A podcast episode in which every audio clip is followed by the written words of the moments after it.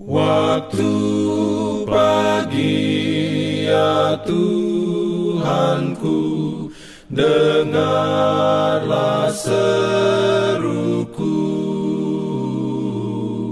Melayang doa yang sungguh, memandang padamu. Selamat pagi pendengar Radio Advent Suara Pengharapan. Mari mendengarkan suara Tuhan melalui tulisan pena inspirasi agama yang bersinar. Renungan harian dua puluh enam Juli dengan judul Mereka Memiliki Sukacita Kristus Melihat Orang Berdosa Diselamatkan.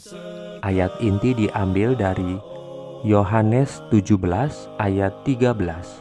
Firman Tuhan berbunyi, "Tetapi sekarang Aku datang kepadamu dan Aku mengatakan semuanya ini sementara Aku masih ada di dalam dunia, supaya penuhlah sukacitaku di dalam diri mereka." Diberikannya perlindungan dalam pimpinannya.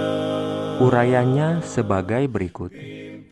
Kesukaan yang terbentang di hadapan Kristus, kesukaan-kesukaan yang menjadikan ia tabah melalui pengorbanan dan penderitaan adalah kesukaan melihat orang-orang berdosa selamat. Ini harus menjadi kesukaan dari setiap pengikut yang menjadi miliknya, yang menjadi tumpuan cita-citanya. Tuhan telah memberikan kepada setiap orang pekerjaannya, dan tidak ada orang lain yang dapat melakukan pekerjaan itu untuknya. Oh, seandainya Anda secara pribadi mau mengoleskan salep mata agar Anda dapat melihat cacat karakter Anda dan menyadari bagaimana Tuhan memandang kasih Anda pada dunia yang mengesampingkan kasih kepada Tuhan. Tidak ada yang bisa memberi Anda kekuatan seperti itu. Kepercayaan diri dan martabat jiwa yang sejati sebagai keagungan dari pekerjaan Anda, jaminan bahwa Anda adalah rekan kerja Tuhan dalam melakukan kebaikan dan menyelamatkan jiwa. Anak Allah datang ke dunia ini untuk meninggalkan teladan hidup yang sempurna. Dia mengorbankan dirinya untuk sukacita yang disediakan di hadapannya.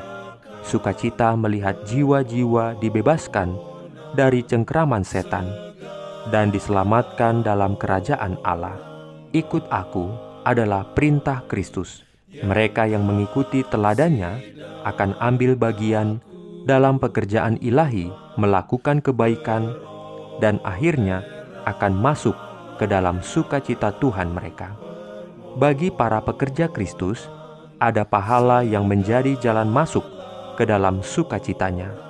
Sukacita tersebut yang amat diharapkan Kristus dinyatakan dalam permohonannya kepada Bapanya. Ya Bapa, Aku mau supaya dimanapun Aku berada, mereka juga berada bersama-sama dengan Aku. Amin. Diberikannya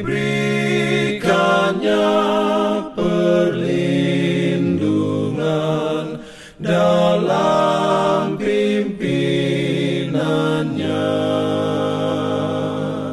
Pimpin aku. Jangan lupa untuk melanjutkan bacaan Alkitab sedunia. Percayalah kepada nabi-nabinya yang untuk hari ini melanjutkan dari buku Mazmur pasal delapan puluh satu. Selamat beraktivitas hari ini. Tuhan memberkati kita semua. Jalan kewajiban, jalan keselamatan.